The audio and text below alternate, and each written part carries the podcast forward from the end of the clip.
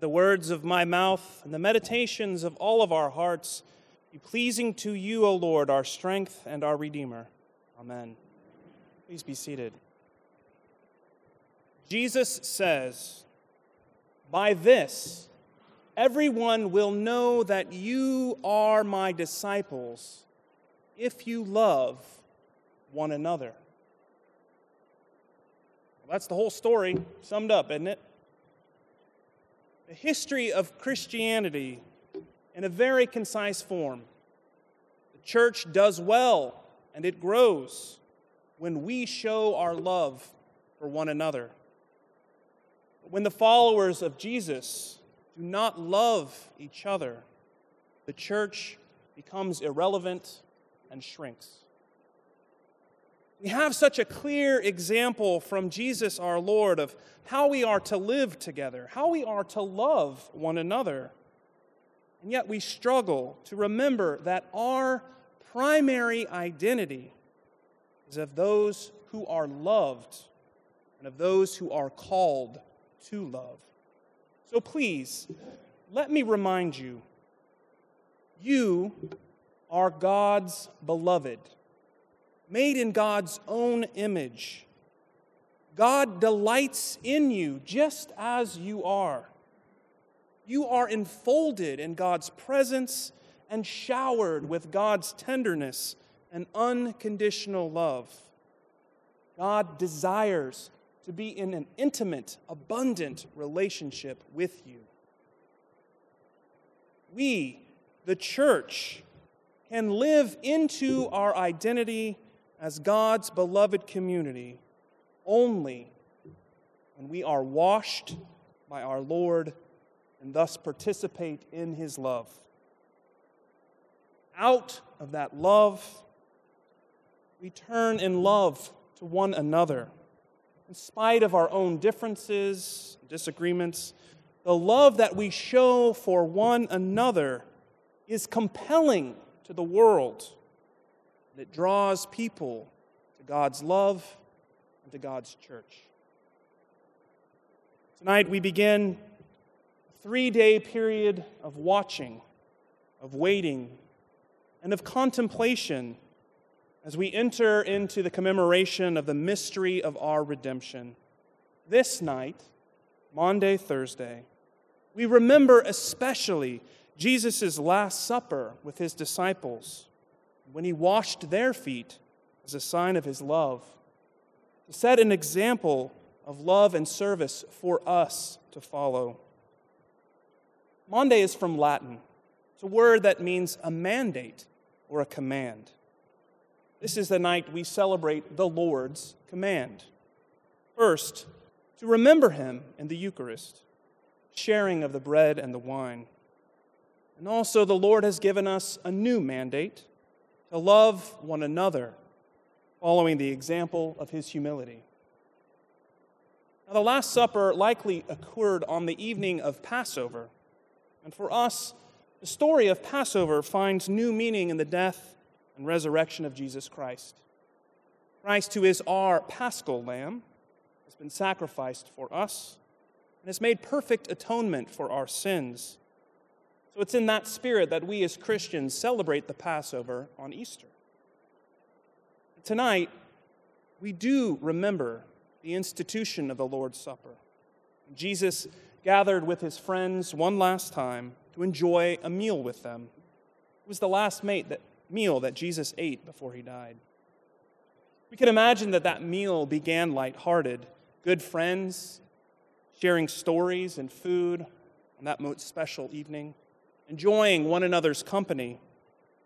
But as the meal drew to a close, Jesus took bread. He blessed it. He broke it. And he gave it to them, telling them that it was his body, which was given for all of his followers, and that that bread should be eaten to remember him by. And then Jesus took a cup of wine, again asking God's blessing, and gave, telling them it was his blood given for the forgiveness of sins, and that they should remember him when drinking it. When you and I gather together for Eucharist, we are reenacting this experience of the Last Supper, the Lord's Supper. We are remembering the joy that Jesus felt in the presence of his friends, the joy Christ has in his relationship with each one of us. We're remembering his sacrifice of atonement so that we might be in right relationship with God and with each other. We're not just remembering this act, we're reenacting it, making it real and present to us each time that we gather, just as Jesus was real and present with his disciples. Tonight, we will also remember and reenact the law of love given us by Jesus, symbolizing in the washing of feet. It's no small thing that Jesus, the Son of God, got on his knees to wash the feet of each of his disciples. The master, the leader, the one with the knowledge and power humbles himself into the role of a servant and washes the worn, tired, and dirty feet of the one he is teaching to take his message of love into the world. If you're like me, we can identify and appreciate Peter, who once again questions what Jesus is doing, always wanting to protect his Lord. Jesus responds to Peter with something quite profound Unless I wash you, you can have no share with me.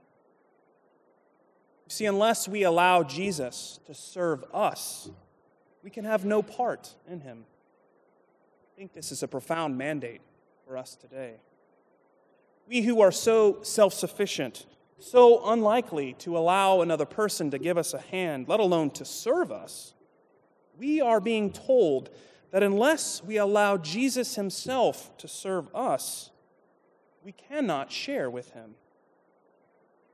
I wonder, though, if this applies not only to Jesus himself, but to all people who represent Jesus. And if this is the case, then each of us should allow any and everyone to be a blessing to us through their service. This idea is difficult for me as I think about the myth of my own independence in which I live. There are some things I don't mind if people do them for me. But I do not like to be dependent upon other people for my survival or my well being. But Jesus calls his followers not to live independent lives, acting as though we are free from need, but instead, Jesus calls us to living in community, serving each other, allowing others to serve us, sharing all things with one another our joys, our struggles, our needs, and our very selves. We, the church, are a bodily community in which every person has a place, whatever our abilities or our disabilities, and by which we accordingly depend upon one another. It's not easy for most of us to depend upon other people. Having our feet washed helps us to remember that we need each other washing each other's feet is the ultimate act of tenderness. Stanley Hauerwas reminded the church a few years ago that in the washing of feet, there is a tenderness and an intimacy that we cannot help but fear, threatening as it does, to expose our presumption that if you really knew me, you could not love me. Jesus, watching the feet of his disciples, like the crucifixion itself, is an act of tenderness. It is an act which all of our own attempts to protect ourselves from tenderness are defeated. For it is through tenderness that we are saved. Through such tenderness, we learn to accept our own particular forms of poverty and weakness. And in the process, we learn that our vulnerability is a strength enabling us to cry out, I cannot do this on my own. I need your help. And remember that Jesus washed Judas's feet. He knew that Judas would betray him. Judas failed to believe that the world could be saved through tenderness. And yet, Jesus washed Judas's feet.